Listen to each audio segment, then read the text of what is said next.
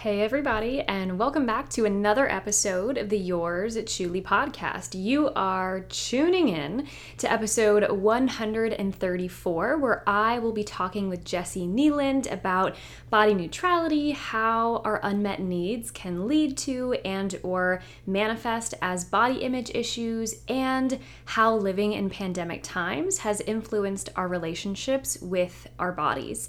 But before we get there, if you are new to the show, welcome. I am so excited that you are joining me here for our first guest episode since our month and a half pause. This is our second episode back, but our first guest episode. If you are new around here, my name is Claire Chewning. I am a non diet registered dietitian, certified intuitive eating counselor, food pun pro, peanut butter and jelly enthusiast, all the things. And of course, podcast host. So, this episode of the podcast is brought to you by my online intuitive eating discovery course.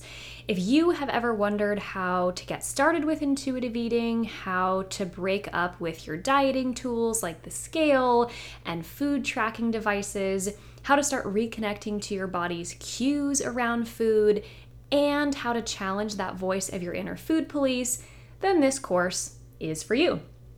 The course itself contains a lot of resources that will help you learn how to take those first steps towards having a confident and a free relationship with food. You get eight guided coaching lessons led by me, yours truly. Each of them are filled with real life tools that can be applied to your life as soon as you listen to the coaching lessons. You will also get downloadable PDF worksheets following each coaching module that contain key takeaways and journal prompts and activities to help you set goals and take action on what you are learning in each coaching module.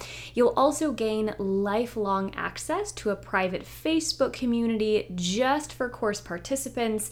Here you can ask questions, tune in to Q&A sessions, and of course, receive group support from both myself and others navigating this journey.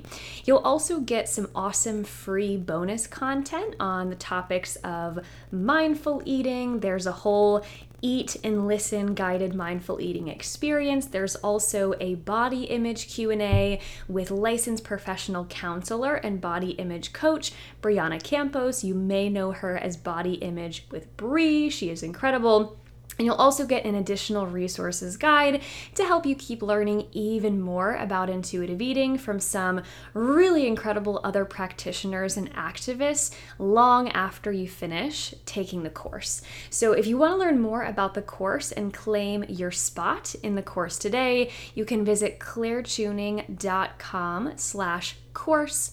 Again, that's clairechewning.com slash course.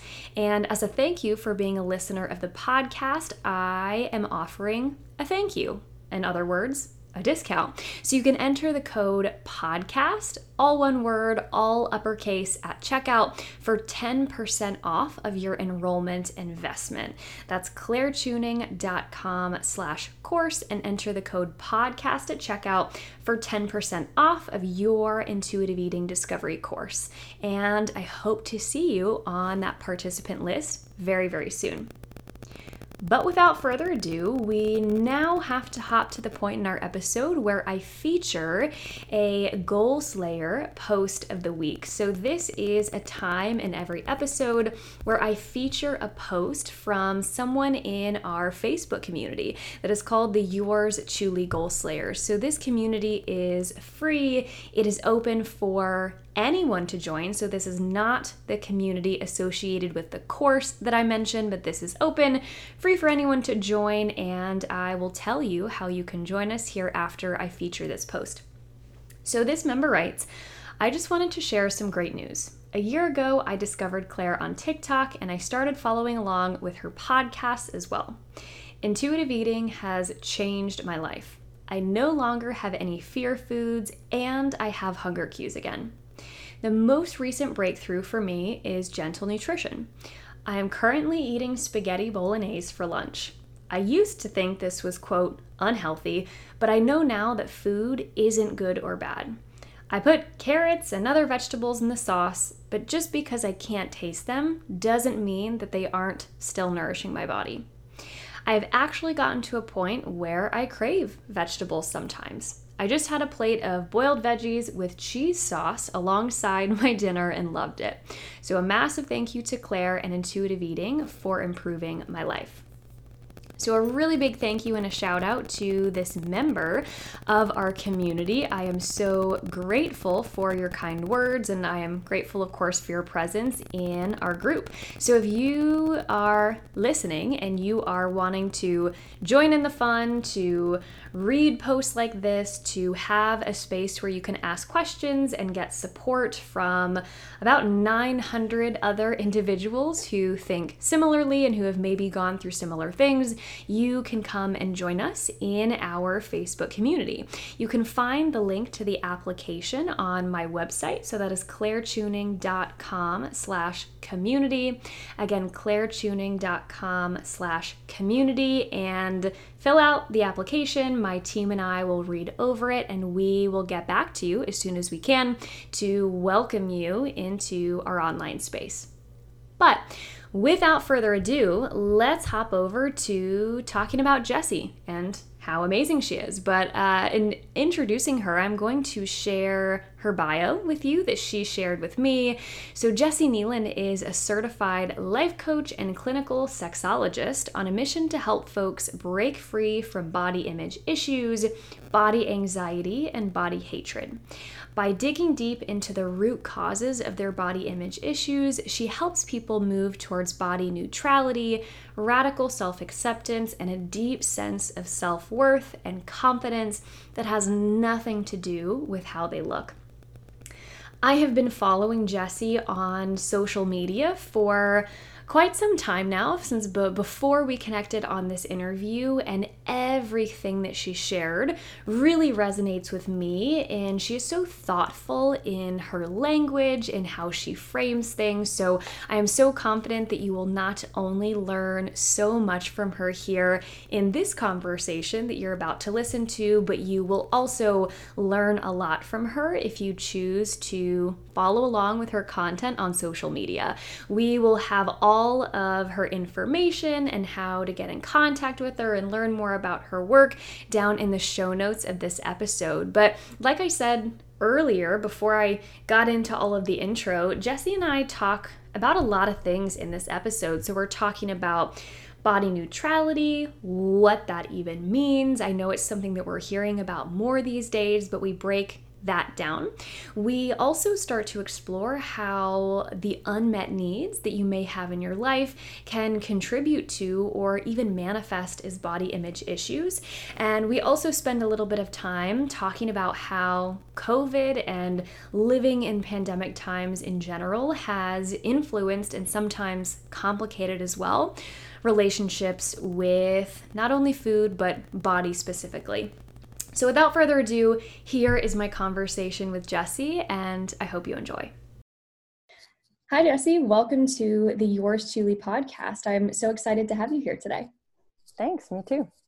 Well, uh, we have to dive in with a, a little bit of a more light-hearted conversation because I have some this or that questions to ask you so we as an audience can get to know you a little bit better. Uh, are you ready for my first one? Sure. Okay. Pizza or tacos? Tacos. You thought about that was I very did. That was hard. tacos. Okay, I'm that's hard for me too. I actually just ate a taco before I came into this conversation with you. So tacos are on my mind, but I think I would be really sad if pizza was off. I know. Of my life. They just it depends on what I've eaten most recently. I would want the other one. Yeah, I feel like in, I mean, you can have variety in pizza too, but I feel like there's more options for variety with tacos when it comes for to like sure. fillings and toppings. So yeah, I, I, think I'm with you there. uh, what about spring or fall? Uh, fall. I grew up upstate New York, so it's beautiful there. Yeah. Uh, did you grow up near the Adirondacks at all? Uh, I mean, not too far, but by Syracuse, so it's like still a couple hours. Okay, my um my awareness of upstate New York is like the Adirondacks. I went there. It wasn't in fall. It was one summer, but it was so beautiful. I can only imagine like the vibrant colors when the trees change. Yeah. I it's really beautiful there. That's awesome. Next one books or television? um, books. In pandemic times, that has not been so true, but I would say for the majority of my life, I would vote books. I have to to know since you're more of a book person, are you typically more of a fiction book or a nonfiction? Like I, I know you might enjoy both, but if you had to choose one, they they serve such different functions in my life like fiction i will always love. It was my first love. It is my escape. Like i'm you know i listen to harry potter to go to sleep and you know like it, i love i love fiction. But i think that the majority of my adult life has been learning through books. Like nonfiction has definitely made up the bulk of what i've read. Mhm. um yeah i I, it's my world though, you know, like I, I'm like, it's for business. I'm like, I have to know everything about like, eh, you know, anything that could possibly relate to my work. I'm like, I have to read it. So nonfiction probably.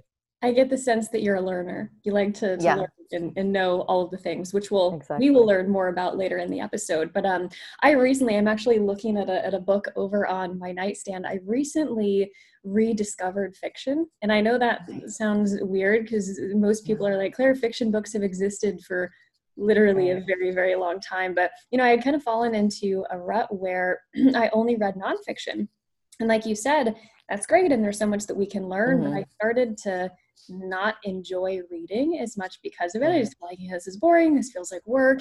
And I recently picked up a fiction book and I have finished it in almost a month, which might not sound that fast, but I used to be the person who took years to finish a book. I totally hear that. I don't even remember what I just read, but I, I also read a fiction book and it was something so fluffy oh, and so just escapey. uh-huh. And it must have been a friend's recommendation or something because I remember being like, man, I haven't done this in a long time, just like powered through a book. yeah. and yeah it just is like for me it's always young adult it's like cheesy and fast and you know really hooks you otherwise yeah i'm i'm not going to read like the grapes of wrath with my downtime I like uh, I like the word escape because the the one I'm reading now just feels like a really nice way to pause life and escape into an alternate reality, so to speak. Um, but next one that is not reading related whatsoever: cats or dogs. Ooh, so this is a fun one to answer for me because my whole life I was like anti animals. I just didn't like them. I didn't get it. We had pets. Everyone's like, oh, you've probably just never had a pet. And I'm like, no, no, we had so many pets. I never liked any of them. Uh, and I was always allergic to cats. So I was like, oh, I guess I just don't like animals. Um, but so my boyfriend has three cats, which is way too many cats, if we're being honest. Um, I almost did reconsider dating him when I found that out. Um, but so three cats, but I'm not allergic to them. Weirdly, like they're the only cats in the world I seem to not be allergic. So I've been building a relationship with them, Mhm. and it's like. I I'll, sometimes I'll be petting one and I'll be like, does everybody know how good this feels? Like to pet a cat? It's delightful. So now I'm a cat person. I'm a recently converted cat person. You heard it here first, folks. 10 out of 10 would recommend petting a cat as long as you're not allergic. Hot takes from the Yours Truly podcast over Well, here. yeah, because it's not fun when you're like miserable and sneezing and like breaking out in hives, but it's really, really lovely when none of that is true. Yeah, I can't say that I understand when you're talking about an allergy to cats. I've never experienced that, but what I have experienced, um, I've never had a dog. I've always had cats. I don't have one personally now Mm. where I live here, but I've always had cats that weren't really on the affectionate side of things, right? They Mhm. were affectionate when they wanted food or they Yeah, needed something from yeah. you. They were never lap cats. So I, I really, it is a life goal of mine to one day be in a situation where I can have a cat that is just like wanting to willingly be near Yes. me and in my presence at all times. I totally get that. And I don't know how people choose cats. I'm gonna have to like go play with kittens and see if I'm allergic to them and just like take who I get. You know, I'm not sure, but it's really nice when a cat wants to just sit with you. I like I feel so special. I'm like, Yeah. oh my god, it came up right here for me. they chose me. Yeah. uh, final one, and um, I learned about you before we hit record that you have done a fair amount of traveling, at least in the recent past, and living in different areas. So I think this will be an interesting question to ask you. But do you prefer the East Coast of the United States or the West Coast? Oh, West Coast. I I loved the West Coast. I I feel like the weather on the East Coast can't. It, it's. I like the people on the East Coast very much. I think that's a true statement. Um, I have a lot of positive associations with places on the East Coast, but like the weather being what it is, West Coast just has my heart. I can see that. I uh, I have no experience living on the West Coast. Of course, I visited. I am East Coast through and through, and mm-hmm. I do love the people here. All of my family is mm-hmm. here, but um, the weather, at least where I live, like I've always lived in like the Virginia, Ohio, you know that part of the the country. But the the weather in the winter is just very gray. I yeah, exactly. So um, maybe I'll have to to go for a stint on the West Coast. I don't know. we'll see. Um, but on a, on a different note here, now that we know about uh, your cat preferences and your geographic preferences, all the important stuff, tacos, all of the, the important stuff, I, I would love for you, if you're willing, to just share a little bit more about you as a human and what it is that you do, just so the audience knows a little bit more about who I'm speaking to here today. Yeah, totally. So, I am a body image coach. At this point, I've been running my online business for like seven ish years, maybe more. Um, but I started as a personal trainer in the fitness industry. So, it has morphed and morphed again, and it looks nothing like what it looked like when I began. I loved the fitness. Well, I don't know if I ever loved the fitness industry exactly, but I loved being a personal trainer. I loved strength training. I loved helping women feel empowered and strong. Um, I was really passionate about what I did, even when it was fitness. But I came towards a point in my learning and my evolution of like what I wanted to be doing and what I loved most about my job, uh, where I just realized like I want to be having better conversations because the thing that the women were coming to me to feel was like more confident in their bodies. Mm-hmm. And as a personal trainer, I just had the one tool, which is like help you change your body. And it was just, it started to feel really limiting. Like, this i mean it's a decent tool it's a perfectly good tool but it's like one of what should be a lot more. And so i started shifting and i was like you know what? Like the fitness industry is so problematic in so many ways. I i ended up totally bailing on it. I never i never made the decision. I was never like screw the fitness industry. But um, at this point yeah i can look back and see that i just like severed ties severed ties again. Um, even as simple as like learning about um, you know, diet culture from like the anti-diet perspective, and then realizing like, oh my god, I was so steeped in this, and I had no idea. The fitness industry really, there's just this assumption that like, of course, everybody should be trying to get leaner. Like that is the ultimate be-all, end-all goal of being a human person. And so questioning that, and then really being like, oh my gosh, I have participated in things that I am morally opposed to, and yeah, so it's interesting. The evolution has just been a complete turnaround. Um, on a lot of things. Even though my my heart and my mission have always been the same thing, which is to help women feel more um, comfortable, confident, you know, to to help them feel accepting of themselves and feel good about themselves. But now I do it a totally different way. So I've evolved everything, but um, it's still about helping women feel comfortable and confident in their bodies. It's just that now we break down the root cause of body image issues like where it's coming from and why they developed in the first place instead of just trying to like look in the mirror and chant you're beautiful like that's that's not going to work for most people. Yeah. um, our body image issues show up for a perfectly good reason. We just don't usually know what it is. So my job is like to help people figure out what that reason is deal with whatever we find there directly. Um, and i'm big now. I, I had originally worked using the language like self-love or you know love your body. And now i'm like nope none of that. I've evolved beyond that into body neutrality because loving your body is just not realistic. Mm-hmm. For most people, if you want to love your body, if you can love your body, there's nothing wrong with it, of course. Um, I think I love my body, but my definition of what that means has changed. And I think it used to mean like I love how I look because I fit a certain conventional norm. Like it's like the ways in which I fit this norm I love, and the ways in which I don't fit it I hate. That's how it used to be. Um, and now I'm just like body neutrality is accessible to everybody. Body neutrality is like healthier for most of us. It's just separating yourself and detaching from the story about what it means to look one way or the other. And then you can love your body as like you love your best friend which has nothing to do with how they look you know? Yeah. Sounds like a lot of things have like changed for you like over the evolution of your business. You mentioned that kind of your um the the how of how you approach work with people that has changed. Even how you view like certain um, phrases maybe in the the body image space it sounds like that has changed. And uh, I, I think i can maybe speak for some of our listeners. I know clients have shared with me at least in the past when i have kind of you know breached the topic of body image with them kind of presenting this third option, like body neutrality, it doesn't have to be about love and unicorns yeah. and rainbows. I know many people have shared with me, and I'm wondering if our listeners feel the same way hearing you explain what you just did, is that they feel just like very refreshed uh, through this message. It's like I have grown up thinking that it either has to be love or hate, right? With no middle ground. So I'm kind of curious, maybe if you could take us a little bit more down the rabbit hole of body neutrality. So you introduced this term a couple of moments ago, and after following your content for a little while now since I, I learned about you. My uh, my assistant actually told me about you, and I'm so glad she did. Um, but this is a, a, topic that you cover pretty frequently in all of your content, and obviously it's something that you're very passionate about. If you used it in introducing yourself there yeah. ago, so can you tell us a little bit more about what that even means and why you view it as an important topic to cover when it comes to body image? Yeah, so, the way I define body neutrality is having a relationship with yourself in which the way you look doesn't mean anything about you, in which the way you look doesn't have any bearing on your worthiness, on who you are, on what you deserve, on how you feel about yourself as a person, on anything.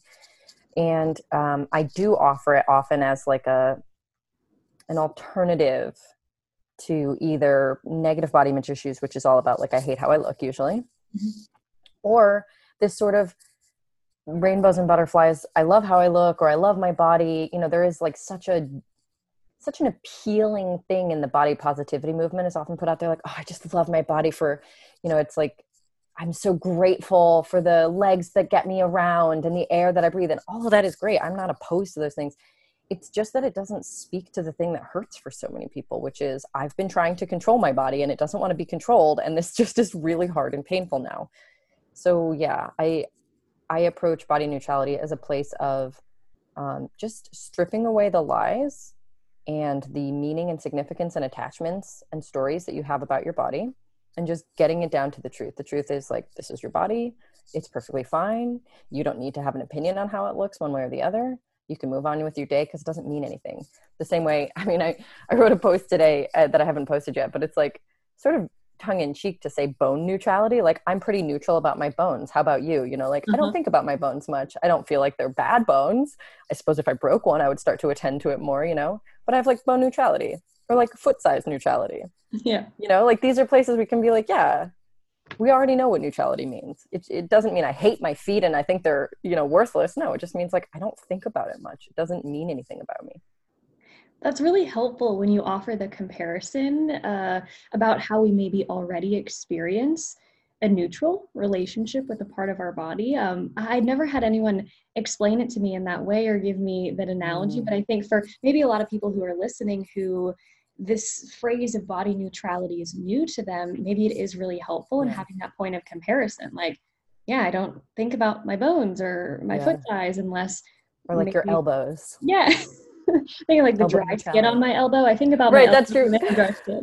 Whenever I give these examples, I'm always like, listen, you could have an issue with any of these things. Right. Like right. I, I mean, culturally, there are you know, like we know, small feet could be seen as a, a good thing, and big feet could be seen as a bad thing, and some.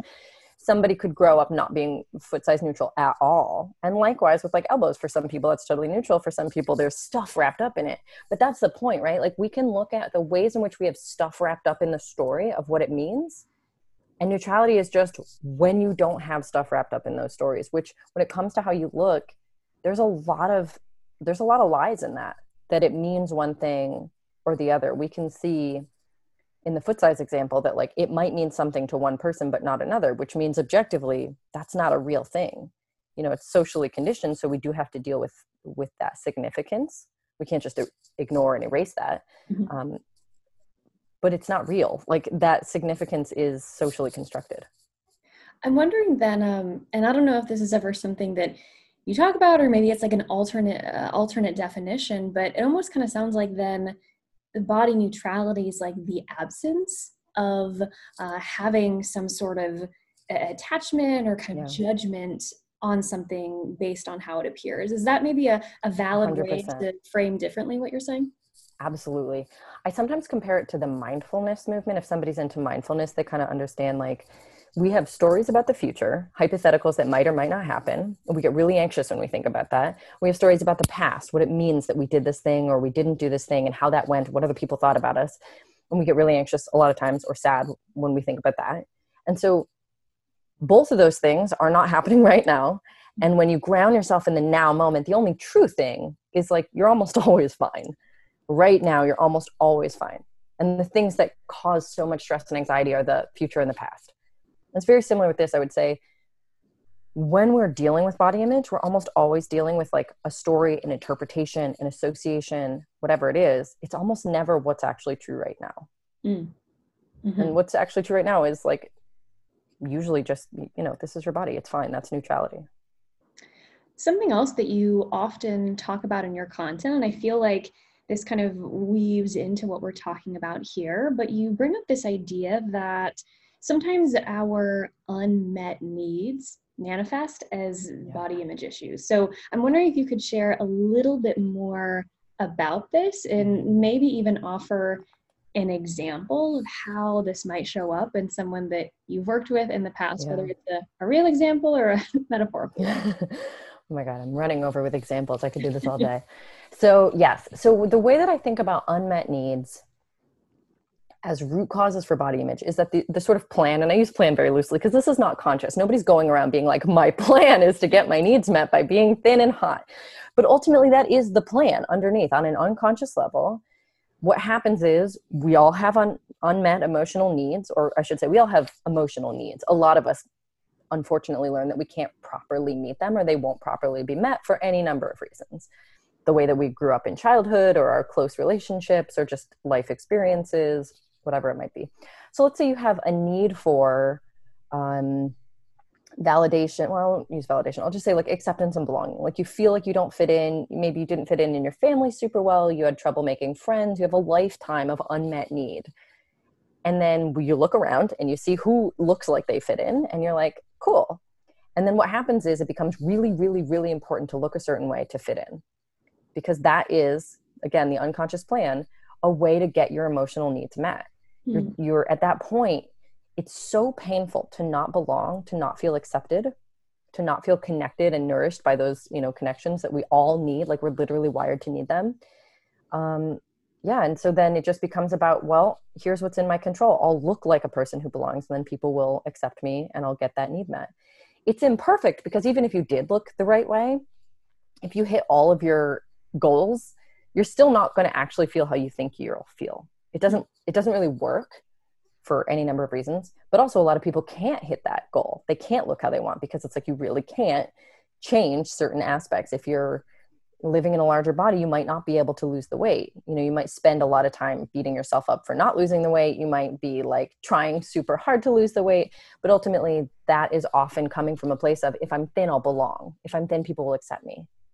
So, in so many ways, an unmet need for respect, we can see how that plays out with people, especially around weight. I would say like discipline, fitness culture, wellness culture. There's a lot of need for respect there or status you could have an unmet emotional need for like sex or partnership or intimacy and we can see very clearly how that might play out like a person who feels like she has to play to the male gaze to catch a partner's attention so that she can have a husband so that she can have this you know there's totally like a whole world that that ends up um, looking like when a person has that unmet need. Um, attention and belonging acceptance um, safety. So all these things are ways that I, I would say like most of the time there are unmet needs when a person is obsessed with changing how they look. And figuring out what they are and then actually dealing and getting them those needs met directly is a huge part of of disempowering the way they look as like an important force yeah i'm wondering um, maybe i'm going to insert a question here that some of our listeners might have popping up like maybe everything that you're saying right now they are nodding their head like mm. yeah makes sense. I could see how that could be true. But what if someone doesn't really quite know what that unmet need is? Or, maybe they know um, what the unmet need is, but maybe, for example, they also know in the back of their mind, well, I know dieting doesn't work in the long run for 90 to 95% of people, right? So I have this desire to change my body in order to be accepted. And I want that. That's reflective of an unmet need. Yeah. But I know the how of that isn't going to be helpful. So I guess I kind of loaded yeah. you down with a, a two part question, but it's how do we identify what that unmet need is? And I guess the second part of that would be if we know that the the how of, of achieving something like this is maybe goes against our values or we know it isn't going to get us where we want to be in the long run yeah. what do we actually do?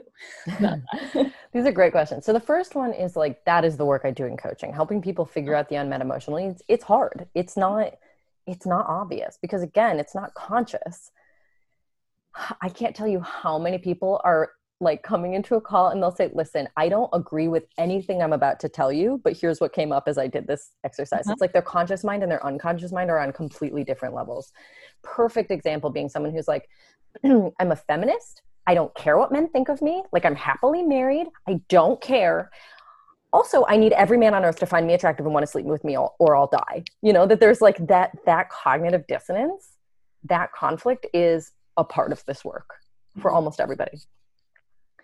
Um, so that's the first thing. Also, just if you ask the question and keep digging and digging into what do you think you'll get if you look the way you want to look? What do you think is really on the other side of of what you would change if you could? And the answer is like a lot of times that points us in the direction because it's like, oh, I would I would like meet my dream partner and be happy cool. So we're probably looking at an unmet need for like intimacy, maybe sex, maybe love, um, maybe connection, but there's something there, you know, that points us towards it. Or if someone would say, um, oh, I would get the job I want, and everybody would just like think I was awesome and be like, cool, that sounds like status to me. Mm. Um, maybe access, access, which could be a little bit like belonging but that is the work is like trying to figure out yeah what is it that you want and everybody's different and it's so interesting because two people with the same exact body image issues like they both hate their bodies the same way or they both deal you know their relationship with food or exercise is very similar they might have completely different motivations completely different root causes because one has an unmet need for connection or belonging the other has an unmet need for respect and status mm-hmm. you know that those those come from different places. So this is why it's hard to tell. There's no like blanket statement if you feel this way it's what it's going to be this. Um, but you just got to keep asking yourself the question like what am i trying to get? Like what is the goal of losing weight? What is the goal of looking high or putting makeup on or whatever? Like what is the end goal really? What am i trying to what tank am i trying to fill? Or what mm-hmm. need am i trying to meet? Or what am i afraid won't happen if i don't do it?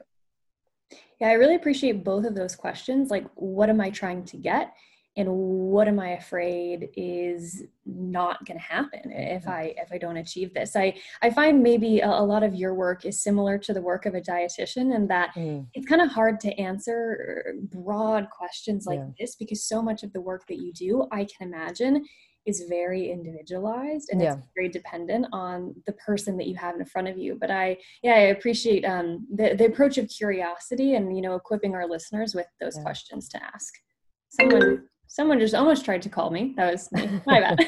Should have put my phone on a do not disturb. But one other question that I have that's a little bit different from what we've been talking about so far, but I want to make this kind of appropriate to the times that we have been living in for now an entire year. Like, I don't know where you were in the world when things shut down, but in my world, it was literally a year ago this week from when we are recording this. And mm-hmm. I'm wondering, um, how do you think, if at all, the past year, 2020 in general, pandemic, everything that has been going on has maybe impacted or at least played a role in the relationships that we all have with our bodies. And again, I know this is going to vary depending on sure.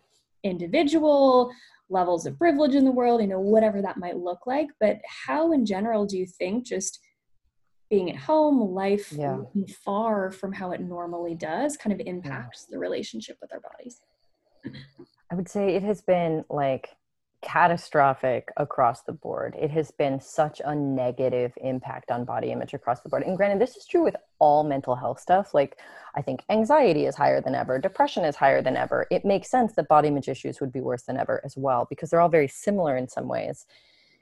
A lot of people lost their, their outlets for body control. So they like their gyms shut down or, you know, their opportunities for different food things, if they were controlling their diet, might have changed. Um, also stress is higher so maybe they're comfort eating more and they're sitting on the couch instead of moving as much. Like there's so many reasons that people lost the ability to control their body and then suddenly had to come face to face with the fact that like oh i did not realize that i only felt safe because i was controlling this thing. Mm-hmm. and that has been i think uh, an impetus for a lot of my clients over the last year who have like signed up in the last year is like they suddenly realized i am not okay they might have said they were okay before because they were controlling it. Mm-hmm. and then it's like suddenly oh my god i'm facing a little bit of weight gain. I'm facing all of these or i'm i'm struggling with a lack of external validation because i don't go into the office and people don't tell me how pretty and thin i am or whatever the thing is. So so for somebody who like fits the norm and they're like feeding off of that validation they lose access to that as well. Um, just stress being higher i think whenever we're uncomfortable in general like uncomfortable emotionally we we tend to feel worse in our bodies like our if you struggle with body dysmorphia it's going to be worse when you're just feeling bad overall for most people. Um, so that can be worse. Yeah it's just been awful. I'd say the only positives that i can see as a pattern is people have been wearing less makeup and mm-hmm. doing less like beauty work on a daily basis and sort of getting comfortable being like, yeah, this is just my face. Like, it's okay to wear sweatpants. I just am a person. There's been a little bit of like a dialing down of that kind of curated image that we, that a lot of people, I should say, um, used to feel they had to present to the world. Mm-hmm. Um, but so, yeah, it's, it's individual, of course, but I would say there's been just really, uh, a lot of reckoning that people have had to do with how bad their body image issues really are this year. Mm-hmm. Now, kind of going off of that, since you're mentioning, and I, I totally agree that all mental health struggles are mm-hmm. probably mm. um, in a in a different place this year yeah. they were in 2019 2018 um, but if someone is maybe realizing maybe they have been realizing over the course of the entire past year and now hearing this podcast episode mm. hearing you speak they are really starting to realize like yeah I need, I feel like I need to address this. I maybe want to mend my relationship with my body, but I have no idea where to start. Um, yeah. I'm wondering as we're kind of getting closer to some of our final questions, um, where might you point someone who is interested in continuing to be curious and learning more? But it's kind of that question where the heck do I begin? Because this topic yeah. feels so big and kind of burdensome to take on. That's a good question. Um, the way that I do the work, there's no like resources that I can point mm-hmm. toward mm-hmm. yet. Um, like someday I'll write a book and then I'll point everybody towards that. But the determined. yeah, the the best thing I can say is it kind of depends on what's coming up because there are so many great resources, um, especially books out there. You know, there's anti diet and mm-hmm. the fuck it diet both really great if you're coming up against body control stuff around food. Um, there's more than a body by um, beauty redefined and and that's very much like if you're sort of or, or beauty sick or the beauty myth these are great if you're like really drawn into sort of the culture of like looking pretty beautiful following beauty ideals. It, it kind of depends. There's health at every size and um what's the other one? Body respect body of Body Respect, Body of Truth by Harriet Brown. There's there's so many books that are like, okay, cool. Are you looking at fat phobia and weight stigma? You know, like it really just depends on what's coming up for you. And I feel like um, intuitive eating is another one. I feel like it, it this is how I help my clients organize their thoughts a lot of times. It's like we are trying to figure out where it's coming from so that they can then follow the rabbit hole where it needs to go. Because otherwise, like if you're really focused on if you're just dealing with fat phobia and weight stigma internalized and and also otherwise usually then it's not going to help you to read about like how beauty standards are held against women. Like it just what you'll you'll read it and you'll go what how does this like what this doesn't matter you know?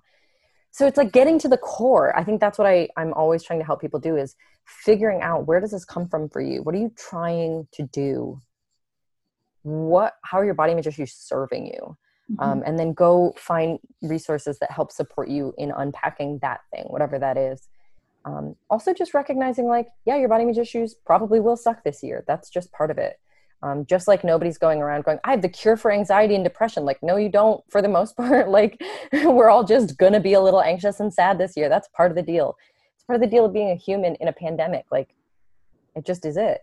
And then if you're coming up against body changes from the pandemic it's like learning to tolerate the discomfort of that while also unpacking the other stuff like weight stigma and um, why it feels so important to be attractive or fit a certain standard I don't know. I think it's complicated, and and I would point people in a direction based on what they were discovering really mattered to them, mm-hmm. because it can be so many things and linked to so many things.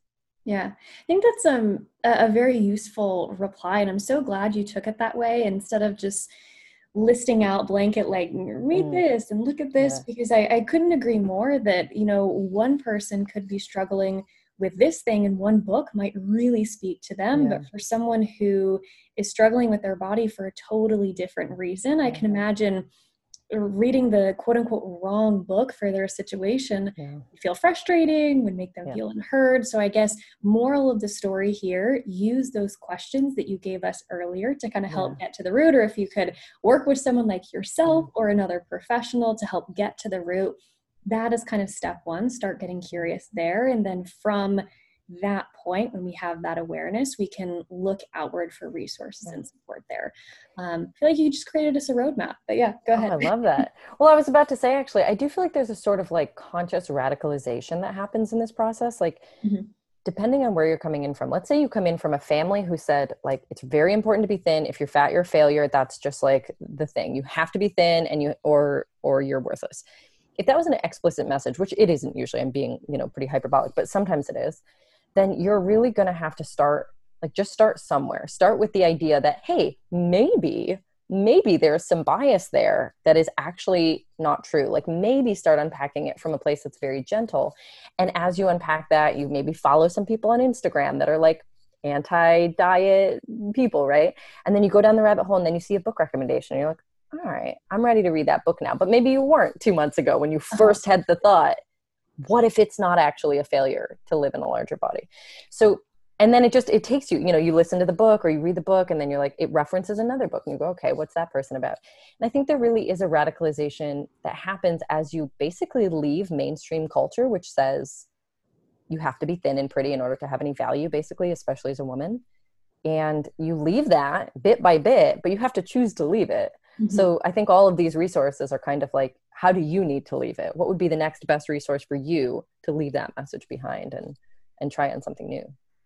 Maybe also um, too giving permission to leave it bit by bit Mm-hmm. right kind of as you're describing this analogy of that i go here and there's another resource and that i'm going here just like continuing to kind of dig further and further just yeah. uh, allowing ourselves permission like it doesn't have to be this thing that happens all at once and we're doing yeah. all the learning right now and changing everything right now because yeah. i feel like typically when we um, do something that drastic all at once it typically ends in what i call the anxiety of overwhelm too mm-hmm, much mm-hmm. so uh, one bit by bit or bite by yeah. bite i like to say as a dietitian i love that well yeah i mean it's so i have clients sometimes who they'll be like you know i I'm still dieting, like I'm still mm. in a restrictive place and I recognize I've read the books. I'm going to have to give that up at some point and I'm not ready. I'm not ready to do that today. And I'll be like then cool. We don't do that today. Like it, like they come to me and they're like I can't do it. Like I'm I'm not ready and I'm like that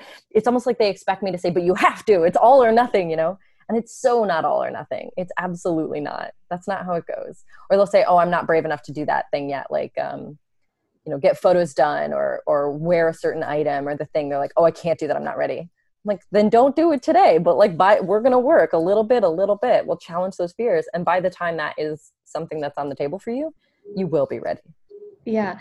Um, something uh, kind of like one final thought that I will add before we plug where the heck people can find you and all the resources that you have. Um, but something that I've been sharing with my clients recently, and I'd love to hear your take on this, but this idea that we can allow more than one thing to be true at once. Mm. Meaning, for example, like I want to give up dieting and mm. find a life where I can have peace with food. That can be a truth. And part of the truth might be that sounds really scary I don't really want to do that right now. Yeah. like you're saying. And I think so many people, or at least I hear people in my sessions be like, well, I feel like I, I can't work with you if I'm not mm-hmm. totally on board with what I said first. And I said, well, yeah. you know, I can see how you might feel that way. And at the same time, we can take this step by step and we can yeah. exist in the gray where both of these things are true at once. Is that ever something that you um, share? Constantly. Yeah. That's yeah. so big of a part of it. Absolutely. Um, I mean, I love hearing that from someone who works as a dietitian because as you know like so many people in that space are pretty binary. Like they they play into the there's good there's bad there's right there's wrong. Um, i think it terrifies people but it also sort of suits them. You know it's like when you're scared and stressed it makes sense to have a binary you know it's like when if there's if there's something dangerous moving in the woods and you're in the woods alone and like something rustles you don't go hmm i wonder if there's nuance and gray area to whether or not this is dangerous right? Like you're like safe or dangerous safe or dangerous what's going on? Like that binary serves us to a point but uh, the nuance in the gray area is where the healing happens. Like you need that. You need to be able to say i'll get there bit by bit. I'll explore and grow and i can always go back. Like this is not all in and then you can never go back. Um, holding space for the the conflict is really important too because people will come in and they'll say like I want to be the kind of person, it's usually kind of person. I want to be the kind of person who like rocks a crop top with a fat belly, hanging out and just like feels sexy and is like totally fine with it. Also, like that will never happen in a thousand years. I can't do it. You know, like I have to lose weight. And just, I like to invite people to think of themselves as big enough, like emotionally big enough to hold all of these things. And there's some there's a lot of peace and relief in just thinking of yourself that way. Like yeah i am a vast person full of like complex conflicting thoughts and i'm big enough to hold all of it. You know i can be sad and excited about the same thing because i'm big enough to hold all of that. I can i can believe two completely conflicting ideals because i'm big enough to hold all of that. And there's something nice about that. That we may have just found our episode title right there. Everything that you're saying i'm um i'm always finding am finding myself speechless because you know I, i've heard some of these ideas before but i've never had anyone frame it to me in that way that you just did. So I am so appreciative from a, a, selfish perspective to have had mm-hmm. you here today, but I'm also, you know, so grateful that you have chosen to spend a little bit of time with me here today to also share this with our audience here on the Yours Chewly podcast. So, uh, before we fully sign off and wrap up, I would love for you to plug anything you're working on or where people can find you because I have a feeling that 40 minutes of a podcast interview is not going to be enough for some. so where can they find you? so you can find me at my website, jessikneeland.com. I also have a YouTube channel with lots of videos and, and content, uh, as well as an Instagram account. Both are just Jessi Kneeland. And I put out so much content. Uh, please enjoy. There's a lot there to find. And anybody who wants to work with me, you can just apply to coaching on my website under the, the coaching page pretty easy to find you. It's just your name everywhere. Yeah, just type my name in. You'll find yeah. me. Uh, well, Jessi, thank you so much again for being here, for sharing all that you did. And that is going to be a wrap for today's episode of the Yours Chewly podcast. So you and I are going to sign off by saying yours Chewly, Claire and Jessi.